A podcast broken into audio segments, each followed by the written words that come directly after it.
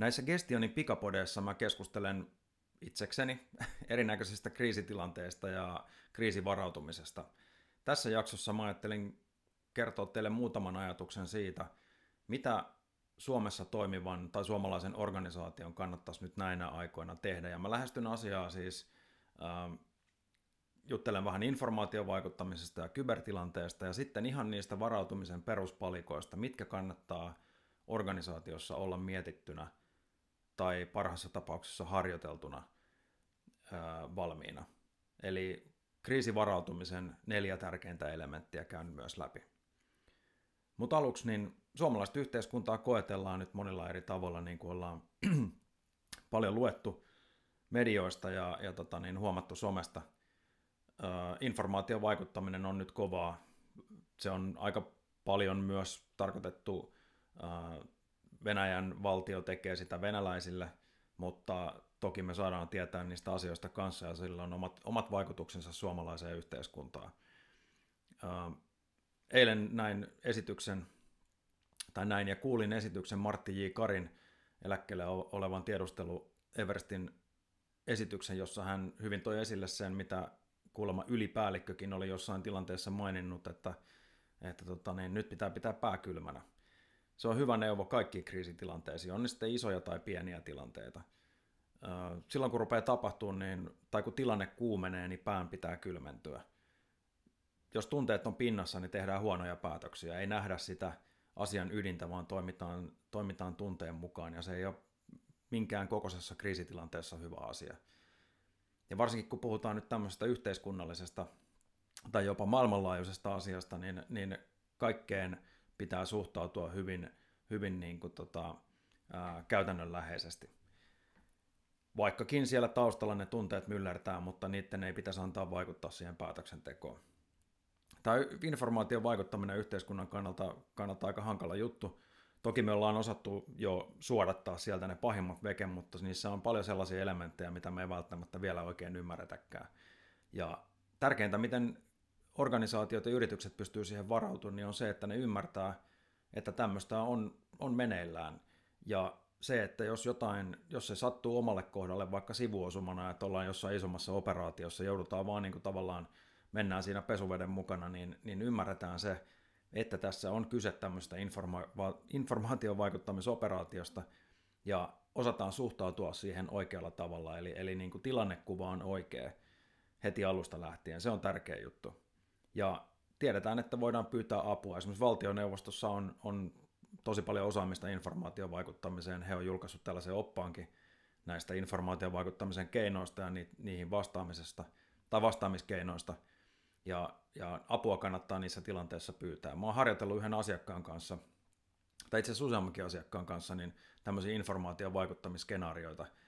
Öö, ne on ollut monesti sellaisia, että organisaatio joutuu vähän niin kuin sivuosumana siihen mukaan, eli, eli se informaation vaikuttaminen ei kohdistu organisaation suoranaisesti, mutta organisaation asema suomalaisessa yhteiskunnassa on sellainen, että he on joutunut siihen tavalla tai toisella mukaan. Öö, esimerkkinä yhden asiakkaan kanssa, niin harjoiteltiin tämmöistä tilannetta, että vihamielinen toimija oli saanut etsinyt monista organisaatioista tietoa ja sitten tästä kyseisestä organisaatiosta oli onnistunut saamaan tämmöisen vakoiluohjelman kautta niin henkilöstön välisiä tekstiviestejä, jotka oli aika arkaluontoisia ja ne vaikutti niin kuin tämän organisaation maineen kannalta erittäin huonolta ja sitä kautta pyrittiin horjuttamaan kansalaisten luottamusta tällaiseen suomalaiseen isoon ja tärkeään instituutioon.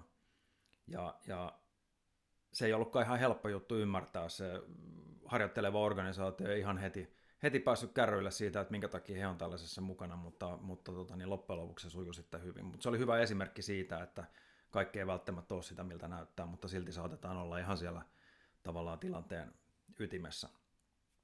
Yhteiskunnan kannalta on hankalaa, että tähän tämmöiseen informaation vaikuttamiseen ei oikein ole tällaista keskitettyä puolustusta, vaan yritykset on, ja organisaatiot on aika omillaan tässä asiassa. Kukaan ei tule, tule tavallaan auttamaan. Sama juttu on kybertilanteessa. Jos yritys joutuu kybertilanteen tai kyberiskun kohteeksi, niin, niin yritys on aika lailla omillaan. Viranomaisilta saa neuvoja ja, ja tällaista niin kuin tukea, mutta, mutta tavallaan sen, sen itse ongelman kanssa ollaan, ollaan omillaan. Siinä ei pysty yksikään viranomainen auttamaan. Ja vähän vähän sama tilanne on tässä informaatiovaikuttamisessa, että tota, jos se osuu omalle kohdalle, tai se informaation vaikuttaminen aiheuttaa omalle organisaatiolle jonkunlaisen kriisin, niin, niin tota, kyllä siinä aika omillaan ollaan. No, kybertilanteita on, on tulossa ja on tullut ja on edelleen, tai niin kuin tälläkin hetkellä päällä varmaan useitakin, mutta tota, mut, mut, ne on kriisitilanteita siinä missä muutkin ja, ja määrätyt elementit pitää olla kohdallaan, jotta niistä sitten selvitään. Ja vaikka ne, niitä on nyt paljon, niin jokaiseen tilanteeseen kannattaa suhtautua riittävän vakavasti, koska niissä tilanteissa saattaa olla sellaisia arkaluontoisia juttuja, jotka sitten nostaakin sen omalle kohdalle osuneen kybertilanteen sitten niin kuin esimerkiksi mediassa niin kuin muiden tilanteiden yläpuolelle. Ei kannata tuudittautua siihen, että näitä on niin paljon, ettei kukaan näistä kiinnostu, koska sieltä sitten vähän uutispäivästä riippuen niin saatetaan nostaa erinäköisiä elementtejä, jotka saattaa vaikuttaa sitten haitallisesti organisaation maineeseen tai yrityksen maineeseen. Eli niihin kannattaa edelleen suhtautua todella vakavasti. No, millä tavalla organisaatioiden ja yritysten kannattaisi nyt tässä tilanteessa varautua? Kannattaa lähteä niistä peruspalikoista, mitkä pitää olla kunnossa, on se tilanne sitten, mikä osuu kohdalle, niin mikä tahansa. Jos, jos nämä neljä elementtiä, mitkä mä seuraavaksi käyn läpi, on kunnossa, niin silloin yritys tai muu organisaatio on aina valmiimpi kohtaamaan minkä tahansa kriisin. Kun kriisi alkaa tai mikä tahansa poikkeuksellinen tilanne, niin se yritys tai organisaatio palaa sen oman harjoittelun ja oman osaamisen tasolle. Jos se taso on matalalla, niin silloin se kriisi otetaan niillä valmiuksilla vastaan ja toivotaan parasta, että selvitään. Mutta jos se osaaminen on hyvällä tasolla, niin, niin sitten on aina paremmat mahdollisuudet selvitä siitä tilanteesta mahdollisimman vähin vaurioin. Nämä neljä elementtiä, niistä ensimmäinen on kriisiorganisaatio. Jokaisen organisaation tai yrityksen pitää miettiä, että millä porukalla me se kriisi hoidetaan. Onko se johtoryhmä, onko se joku laajennettu kriisijohtoryhmä, onko se kriisiryhmä, mikä se on. Erityinen ongelma tulee niissä organisaatioissa, joissa on monta eri tasoa tavallaan, että siellä voi olla niin sanottuja pieniä kriisejä ja sitten ihmetellään, että kukas tätä tilannetta johtaa, kun tämä ei ole nyt johtoryhmän tason juttu ja näin poispäin. Eli se pitää niin kuin tehdä selväksi, että millä, millä porukalla sitä, sitä hommaa hoidetaan. Ja sen porukan, jotka siihen kuuluu, niiden pitää tietää kuuluvansa siihen ja heidän pitää osata toimia siinä porukassa. Ja se vaatii miettimistä ja se vaatii harjoittelua. Ei välttämättä hirveän paljon. Se vaatii, jos ei mitään muuta asialle tehty, niin kannattaa ainakin ottaa se esille ja miet, puhua, keskustella se etukäteen, että mikä se porukka saattaisi olla. Sitten kun jotain tapahtuu, niin jonkun pitää johtaa sitä toimintaa. Se on kaikkein niin kuin, tärkein asia. Jonkun pitää johtaa. Jos ei tiedetä, kuka johtaa, niin jonkun pitää määrätä joku johtamaan. Se on pääasia, että joku sitä johtaa. Se johtajan pitäisi tietää, mitä se tekee, ja se vaatii henkilökohtaista osaamista. Siihen palataan vähän myöhemmin. Johdon kanssa käsi kädessä pitää kulkea viestintä. Viestintä ei ole sitä, että jotain tapahtuu ja siitä kerrotaan ulospäin ja sisäisesti, vaan viestintä tarkoittaa laajassa kuvassa sitä viestinnällistä harkintaa, mikä pitää jokaisen päätöksen perusteluissa tai siinä niin kuin valmistelussa miettiä. Viestintä ei ole asioista kertomista, vaan, vaan, vaan se on niin kuin johtoon ja siihen kriisin hallintaan, siihen kriisiorganisaatioon kiinteästi kuuluva elementti, joka, joka, joka niin kuin mahdollistaa sen viestinnän, viestinnällisen harkinnan kaikissa asioissa, mitä siinä kriisiorganisaatiossa tehdään.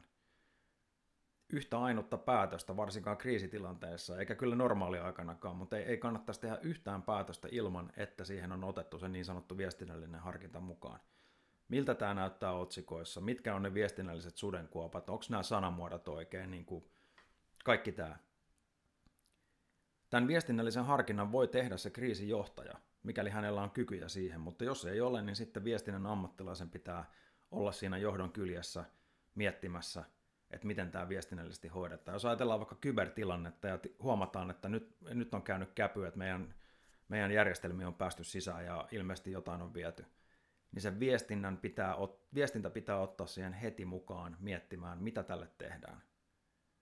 Ei voi olla sellaista tilannetta tai ei saisi olla sellaista tilannetta, että touhutaan, touhutaan ja sitten tehdään erinäköisiä kriisitoimenpiteitä ja sitten vasta ilmoitetaan viestinnälle, että hei, meillä on muuten tämmöinen meneillään. Siinä on saatettu missä tai joku kohta, mikä viestinnällisesti tulee myöhemmin näyttämään todella huonolta liittyen esimerkiksi sen kybertilanteen havaitsemiseen tai, tai niin kuin johonkin tällaiseen juttuun, minkä vaan se viestinnän ammattilainen tai sen niin kuin viestinnällisen osaamisen ää, omaava henkilö saattaa huomata siitä. Eli viestintä heti mukaan, kun jotain rupeaa tapahtumaan. Viestinnän asema organisaatiossa pitäisi olla sellainen, että viestinnälle voi kertoa kaiken ää, pelkäämättä, että tästä niin kuin heti tiedotetaan ulospäin. Sitähän se viestintä ei ole, että niin kuin automaattisesti jotain kerrotaan ulospäin, vaan se on Se, on, niin kuin se viestinnällinen harkinta on hyvin tärkeä osa sitä viestintäelementtiä. Sitten neljänneksi pitää tilannekuvan olla kunnossa, eli pitää tietää, mistä sitä tietoa saadaan, miten sitä ää, kerätään, miten sitä ylläpidetään sen tilanteen aikana ja miten sitä jaetaan avainhenkilöille. Se on äärimmäisen tärkeä. Eli kriisiorganisaatio pitää olla mietittynä, johto pitää toimia tai johdon pitää toimia. Viestinnän pitää toimia kiinteänä osana sitä johtoa tai siinä kyljessä, ja sitten tilannekuvan pitää olla kirkas, ja sitä pitää ylläpitää jossain, jossain tota niin, järjestelmässä, josta sitä voidaan kaikille jakaa, jotta kaikki on samalla tiedolla liikenteessä. Tämä kaikki vaatii henkilökohtaista osaamista. Suomalaisessa yhteiskunnassa kriisivarautuminen on monesti tämmöistä organisaatiotason varautumista, ja se henkilökohtainen osaaminen jää niin kuin vähän vähemmälle huomiolle. Kerran vuodessa organisaatio harjoittelee erinäköisiä juttuja ja sen harjoituksen saa se porukka, joka on sillä hetkellä siinä remmissä. Seuraavana vuonna voi olla, että puolet porukasta on vaihtunut ja ennen sitä seuraavaa harjoitusta saattaa joku kriisitilanne tulla. Eli, eli niin kuin enemmän pitäisi ehkä huomioida se henkilökohtainen osaaminen. Sen kriisijohtajan pitää tietää, mitä se tekee, viestinnän pitää tietää, mitä se tekee, tilannekuvan ylläpitäjän pitää tietää, mitä se tekee. Se vaatii kaikki henkilökohtaista osaamista. Joko se organisaatio pystyy tuottamaan sen ää, mahdollisuuden oppia näitä asioita, tai sitten näiden henkilöiden pitää itse pystyä hankkimaan itselleen sitä osaamista liittyen näihin omiin kriisiajan tehtäviin. Ja onhan se niinkin, että, että tota niin, tai siis vaihtoehdot on se, että organisaatio hommaa tätä osaamista tai mahdollistaa sen, tai sitten henkilöt itse ää, hankkivat itselleen tätä osaamista ja vievät sen mukanaan sitten seuraavaankin työpaikkaan. Ja tällä tavalla, mitä, mitä paremmin me ollaan niin kuin meidän oma osaaminen, ää, mitä paremmalla tasolla se on se kriisiosaaminen, niin sitä vahvempi me ollaan kokonaan yhteiskuntanakin, koska nämä kaikki kriisit pohjautuu näihin samoihin elementteihin, mitä mä äsken kävin läpi. Kriisiorganisaatio, johto, viestintä, tilannekuva.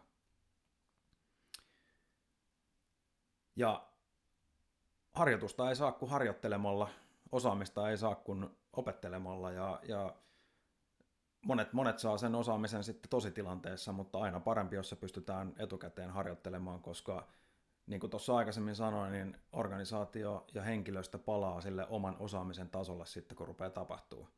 Ja se on omissa käsissä, että millä tasolla se osaaminen halutaan pitää. Onko se matalalla tasolla ja jätetään osa niin kuin tuurin varaan, vai onko se riittävän hyvällä tasolla, jotta varmistetaan, että siitä kriisistä kun kriisistä selvitään mahdollisimman vähin vaurioin.